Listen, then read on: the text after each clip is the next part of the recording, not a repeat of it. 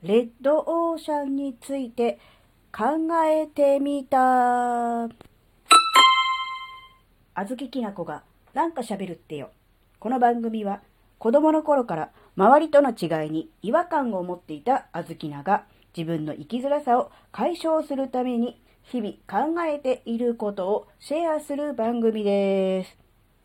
こんにちは、あずきなです。前にもちょっとレッドオーシャン、ブルーオーシャンね、については喋ったんだけども、最近ね、えー、もっと違うことも考えてみたので、今回はシェアしてみたいと思います。というのはですね、まあ、レッドオーシャンというのは、えー、競争が激しい場所をね、まあ、海になぞらえて、えー、表現している、そういう言葉という認識でいいんでしょうかね。うん、そういうふうに認識しております。要するに、血で血を洗うというようなね、そういうね、群雄割拠とか、うん、競争が激しいとか、そういう意味なので、多分ね、レッドなオーシャン、海という表現なのではないかと思うんですが、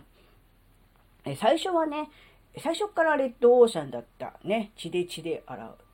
血で血を洗う、そういう競争の激しい場所だったのではなく、最初はそれこそブルーオーシャンね、あの、穏やかなね、海で、人もあんまりいない感じだったんでしょうが、えー、何かのきっかけで、ここにとても素敵な、えー、漁場があるぞとね、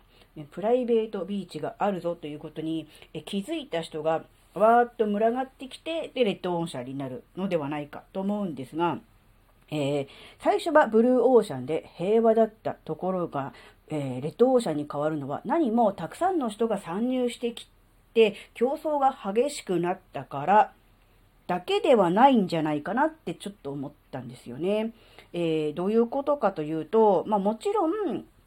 え、たくさんの人が入ってきて競争が激しくなるっていうこともそうですけど、まあ、それと同時並行で、え、例えばですね、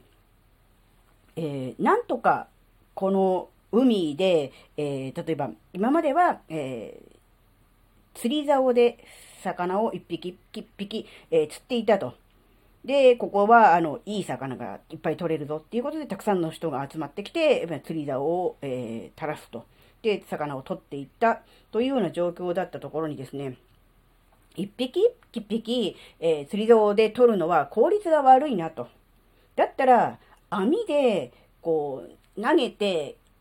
が、がっさりごっそり魚を、えー、取ってった方のが効率的だし、儲かるんじゃね？って例えば思ったとしますよね。そうすると、うん、一人の人が、みんなが釣り竿をを垂らしてるところにやってきて、網をバーって投げて、ごっそりこう、お魚さんを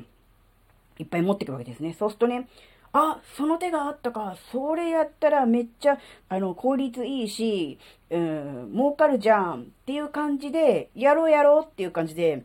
うん、みんなそれをやり始めるわけですよ。で、それをみんながやり始めると、うん、お魚はやがてなくなりますよね。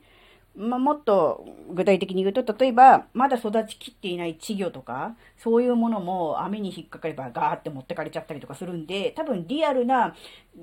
なんだろう、漁業関係の、規則だと、何月何日までは取っちゃダメとか、その、漁をやっていい期間が決まってたりとか、えー、何センチに満たない稚魚は、えー、捕まえても、捕まえてもっていうのもおかしいか。ね。取っても、あの、戻してくださいみたいなのがあったりとかするじゃないですか。まあ、詳しくないんでちょっとわからないですけど、多分そういう感じだと思うんですよ。なんかこう、お互いに、えー、その、なんていうか、ルールみたいなのがあって、えー、資源が枯渇しないように、えー、なんだろうな、お互いにそういうルールがあって、そのルールを守って、えー、漁をするっていうことになってるんで、まあ実際はどうかわからないですけど、まあそういう建前になってると思うんですけど、まあ、リアルな業場はそうかもしれませんが、えー、例えば、いわゆる、ここで言うレッドオーシャンの場合はもう、それ関係ないですよね。もうやったもん勝ちみたいな感じなので、それに気づいてやり始めて、やってるのを見て、そのやり方があったか、そんないい手が、うまい手があったのかという感じで、みんながみんなそれに飛びついてやり始めると、当然のことながら、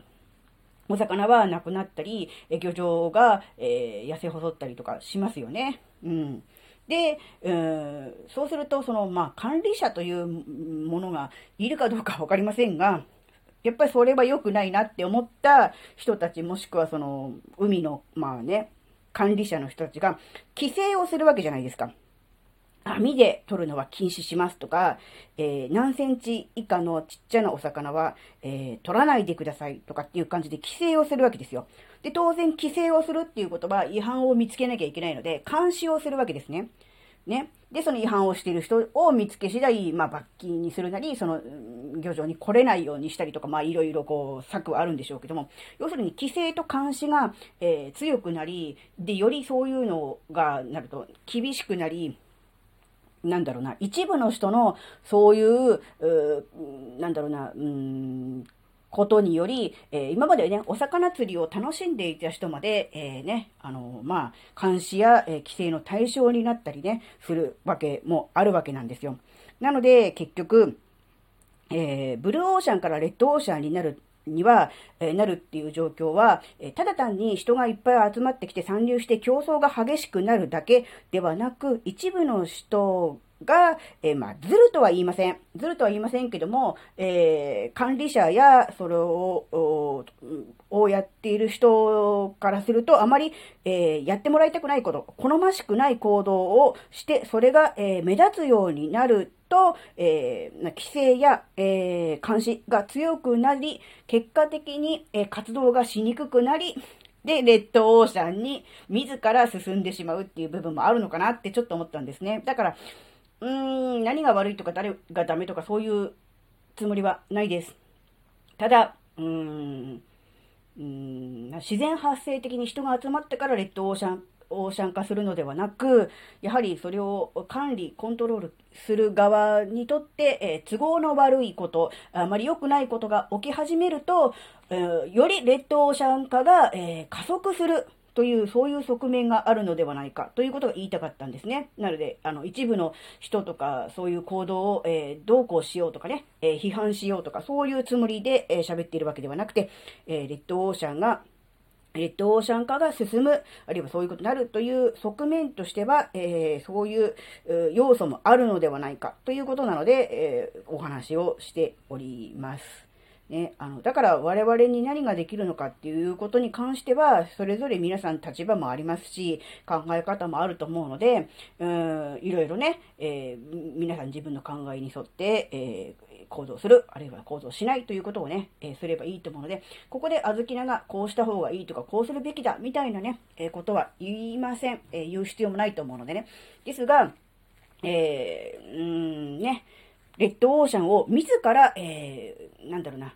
作り出しているっていうような側面もあるのではないかというふうに思ったので、今回こういうお話をすることにしました。もしかしたら、あの、今回ね、聞いている方で、うん、不快に思った方がいるかもしれません。えー、一部のことを、えー、なんだろうね、ね、あの、批判するとか、そういうつもりで喋っているわけではないということは、あの、ご承知おきいただきたいなと思います。